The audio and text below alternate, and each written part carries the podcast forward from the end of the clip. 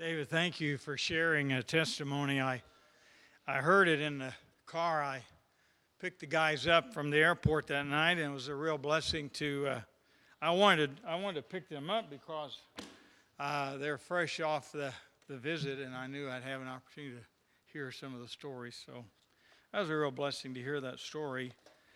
It's a joy to uh, to speak tonight. I really appreciate uh, John allowing us uh, allowing John, John allowing us to speak, and uh, also a couple of my buddies. David Isbell spoke last week. I really enjoyed hearing David uh, as he uh, talked about being a doer of the work, not just a hearer. And, uh, and then John Young. John has been a missionary, as you know, many years in New Zealand. And so we're kind of team teaching. We, we've gotten together and sit down and talk about the book of James. And uh, then we just kind of went uh, one, two, three, and started dicing up the uh, in order of the passages and the deals. And so I didn't know when we started doing that I was going to get this part. I just assumed somebody else had done chapter two, verses one to thirteen. Uh, because uh, James, as you study this book, James is going to poke at some of the ugly sins and he's real straightforward. James doesn't pull any punches, he's just really straight. And he does this in chapter 2. He's going to talk about uh, being prejudicial. And the, the word is used partiality, it's a nice word for being a bigot or prejudiced. And uh, it's a nice word for favoritism. But I want you to know as we study this book, uh, it, it's going to take us uh, into uh, May, I think, to finish it.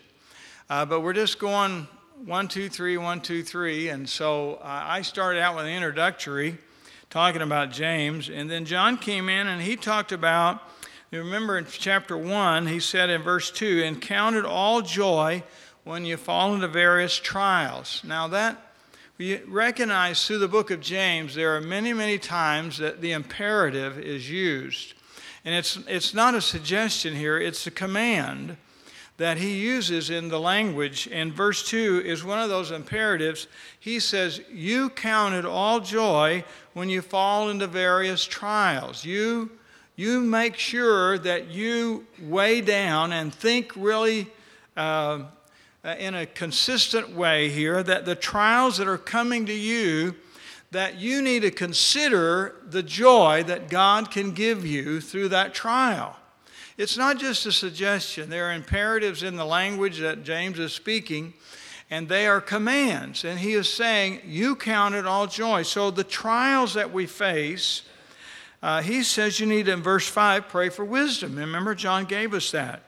And he says that the storms of life come and the trials come and the difficulties.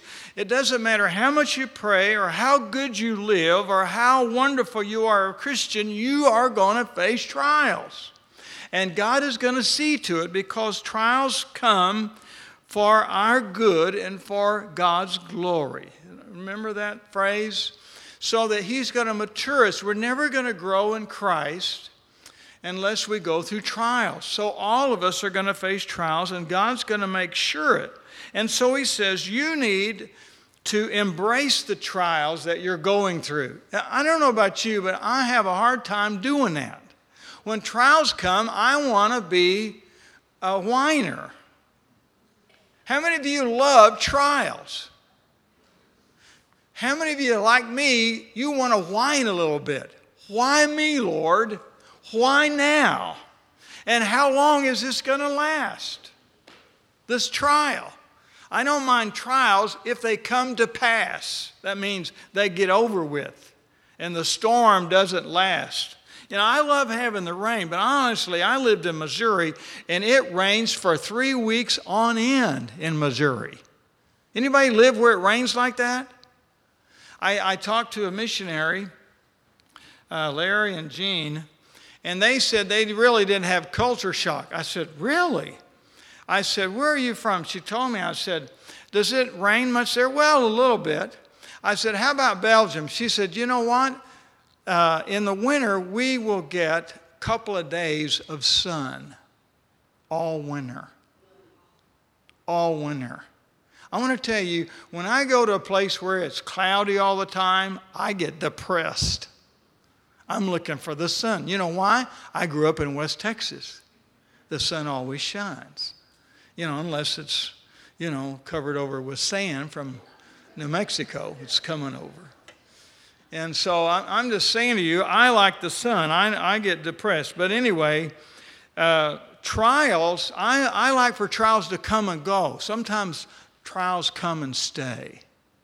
And so there are trials that last sometimes for your whole life. But we approach trials so that we, we count it all joy. We pray for wisdom, it says in verse number five. We, we ask the Lord that in faith, help us to grow through this and that God will help us. And then the, the second thing John talked about, if you, I'm just reviewing real quickly here, verse 12 Blessed is he that endures temptation now, God doesn't tempt anybody to sin. He tests us to strengthen us, but Satan tempts us to destroy us. See the difference? So there are trials that come, but there are temptations that come, and we, he's not, God doesn't tempt us. We're drawn away, verse 14, of our own lust. We have desires. We have an ego. We want to get ahead of everybody else. We want to be recognized. We want to get rich. We have appetites that uh, lead us to sexual sin and eating sins and, and you know stealing sins and all kinds of things. And so we are drawn away of our lusts he says but then we are enticed and satan's got the bait. He puts the bait out there. He's got the deceptive thing that says oh you just take this you're going to really like it and it won't hurt but the, there's a hook in there. And so sin always Uh, costs you more than you want to pay. It, it takes you farther away from God than you want to go, and it absolutely will ruin and wreck your life more than you ever dreamed. See? So I'm just saying that's we are tested and then we are tempted with our own sin. But God, thank God, He is faithful. For the Bible tells us He is a God in verse number 17 of chapter 1. Every good gift and every perfect gift from above and comes down from who? The Father of darkness? The Father of deceit? No, the Father of what? Light. He's the one that can give us joy in the morning. He's the one that can give us the silver lining in the clouds. He's the one that can help us through these difficult times. So he says, You lay aside, I like that uh, John, uh, David used this superfluity. That's the English word. lay aside the overflow of wickedness. Just put away those things. And then David challenges last time get involved in the mission, be a doer. Look, it says in verse 22 be a doer of the work. Don't just hear and just become a bloated Christian. I'm going to go to another Bible study and I'm going to learn a little bit more and I'm going to get a little deeper and I'm going to be able to pass. If they were to give a seminary exam, I could pass it because I got all this Bible knowledge. Is that why God gives us His truth? No. He says, I want you to do something with it. I want you to pass it on. I want you to get out there and see that they're widows and they're orphans and they're, in verse 27, and there are people who need help and people who are not like you that you need to love. And there are all of these ministries that I want you to get out. That's what Jesus did, didn't he? He got out where the sinners were, where the people were in need, where there were blind and there were lepers and there were hungry people and there were needy people, and he reached out to them. So be a doer of the work, not just a hearer. So when you look into your life, the mirror of the word, don't forget what you see. It might scare you if you get some of those mirrors. My wife has a mirror she plugs in, and it lights up and it magnifies. I don't like those mirrors. But you know, when, when I use her mirror, At the end of the week, I use her mirror to see what I need to shave that I've missed all week. You know? There are hairs sticking out of my ear that I haven't caught. Then there's hair sticking out of my nose. You didn't need to hear that, did you? But but that, that mirror reveals all that.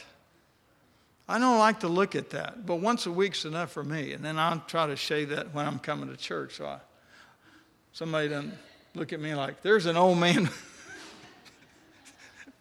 can't see how to shave. okay, enough of that. All right.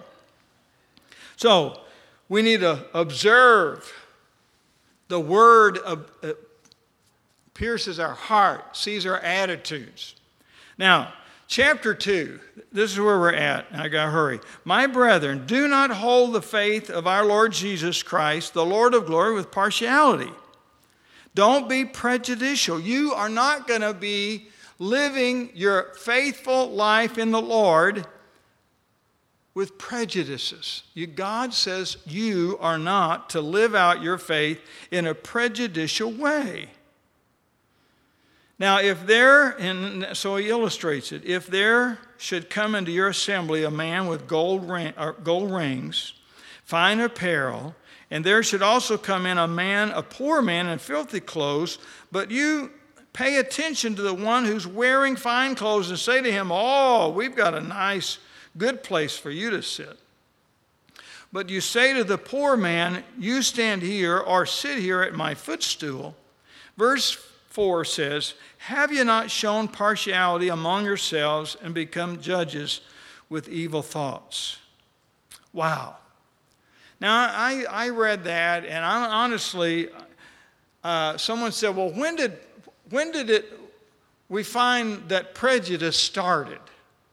When did, when did partiality and favoritism, when did all that begin? Well, honestly, it, it goes back to the Garden of Eden when Adam and Eve sinned and they passed on a sin nature, and Cain, what did, did Cain love his brother? No, he hated him, didn't he? He became so angry with him. His offering was accepted and his wasn't. And he was angered with him and he murdered his brother.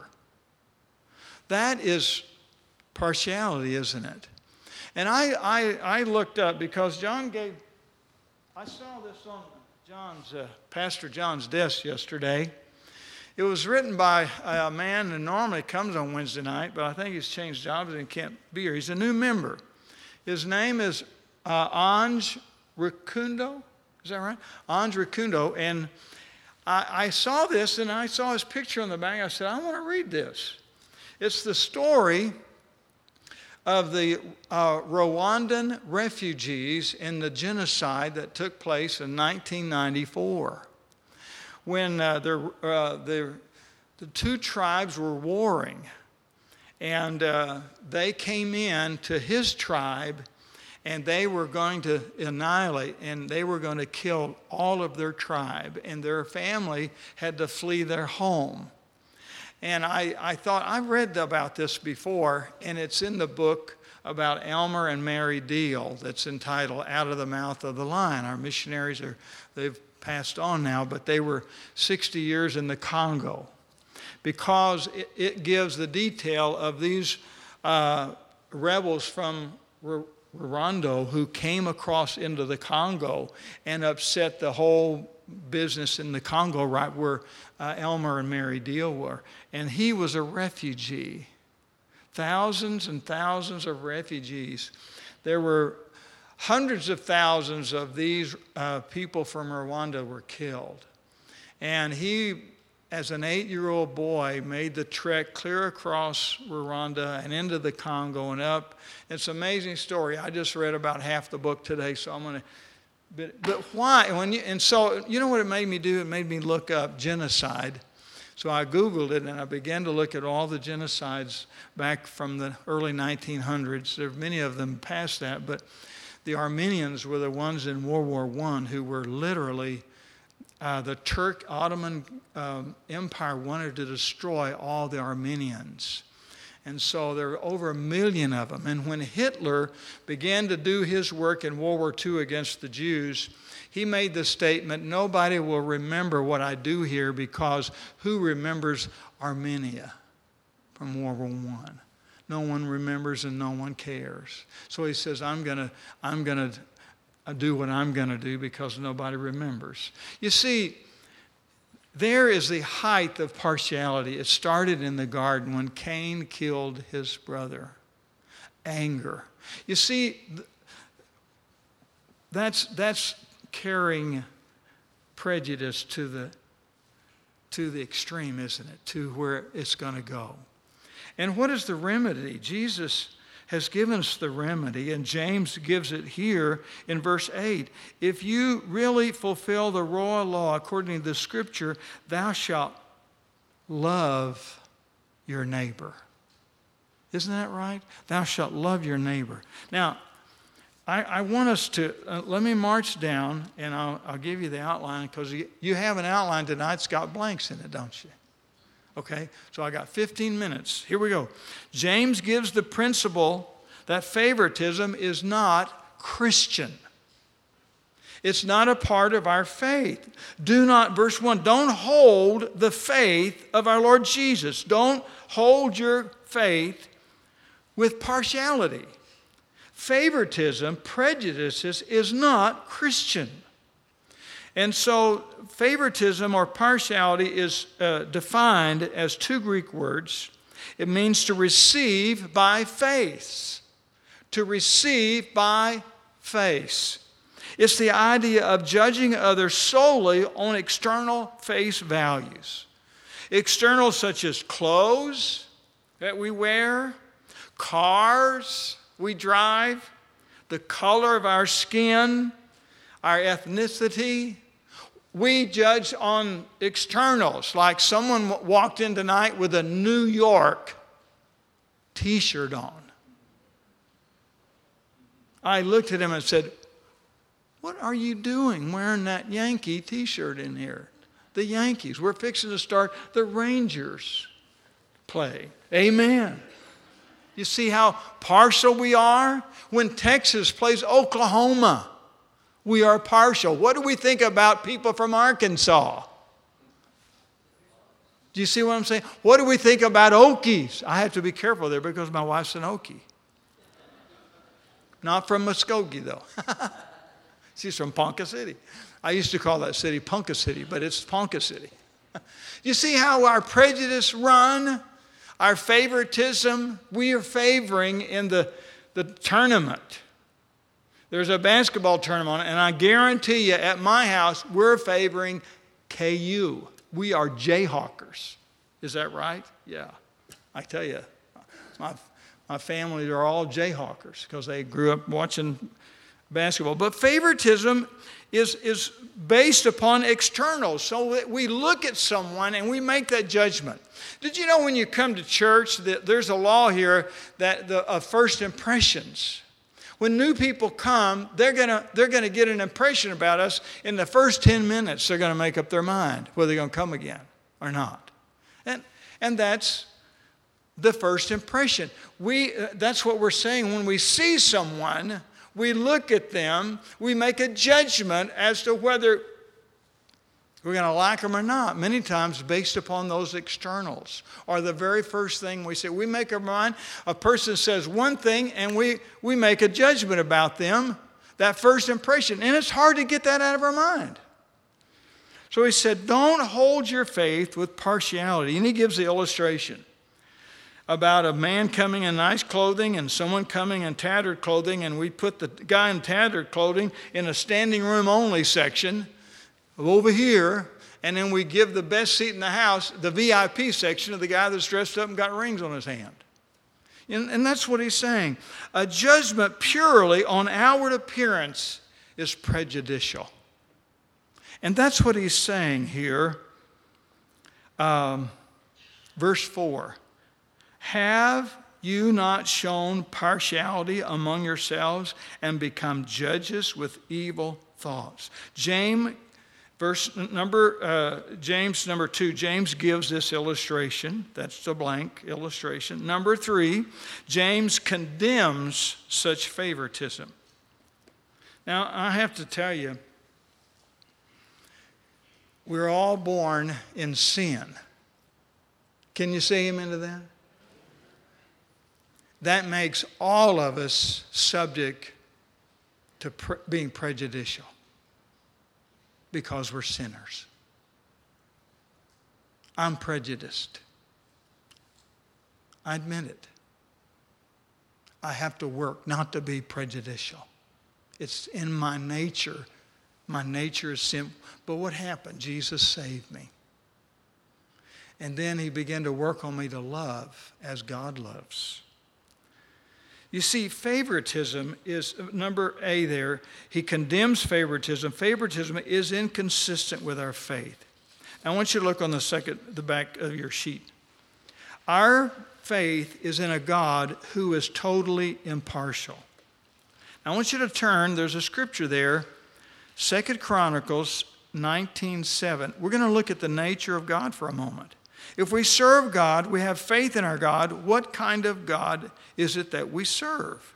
In Second Chronicles chapter number 19, I'll give you a moment to turn there because it's a great verse, and we're going to be close to there in a moment. Second Chronicles 19 and verse 7, it says, Now therefore let the fear of the Lord be upon you. Take care and do it, for there is no iniquity with the Lord our God, no partiality, nor taking of bribes.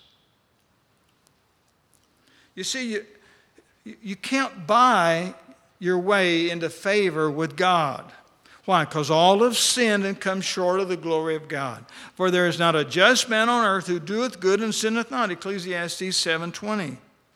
Our God is absolutely impartial. There is no taking of bribes. Turn, if you will, to Deuteronomy, another great verse.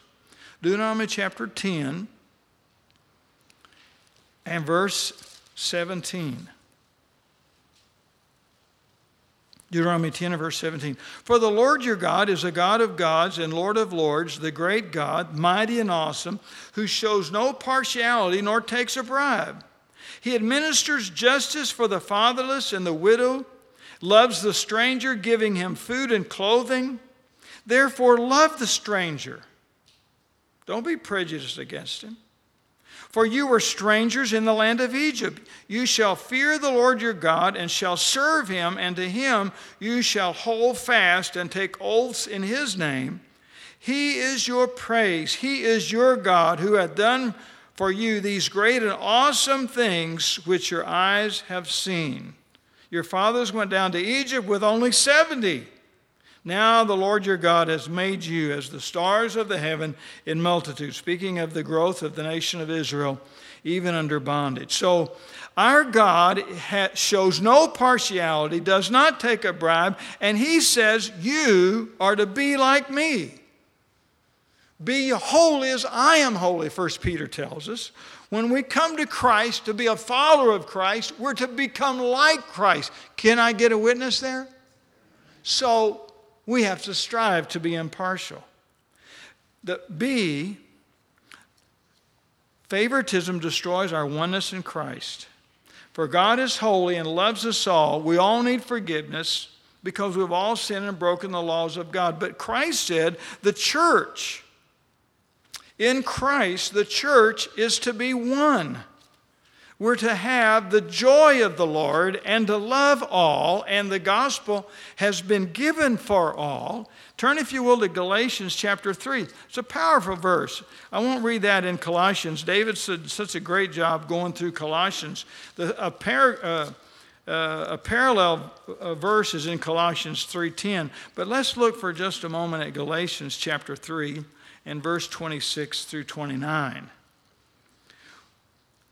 For Christ has saved us.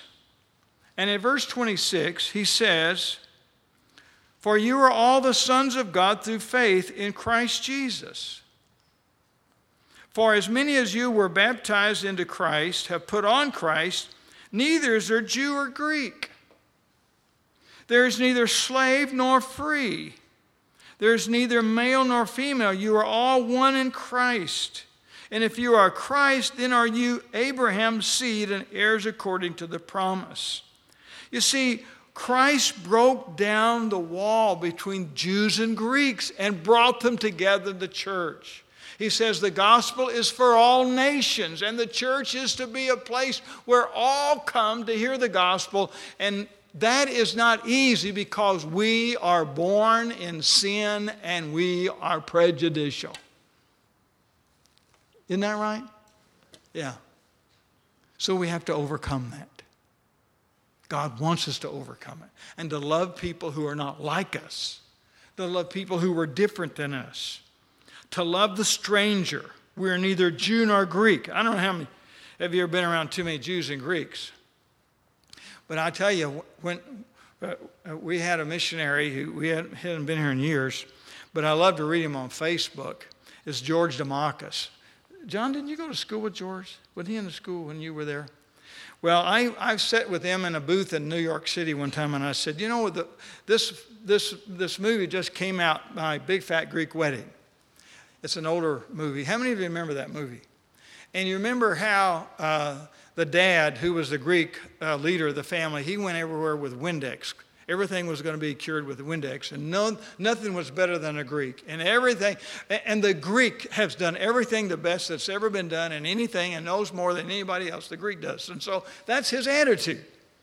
But when they get together, they were so loud and boisterous. And I looked at George and his wife and I said, Are Greeks really like that? And she said, Absolutely. We are just like that. When our family gets together, we're so loud and we're yelling and hopping and going around. I said, okay, you convinced me.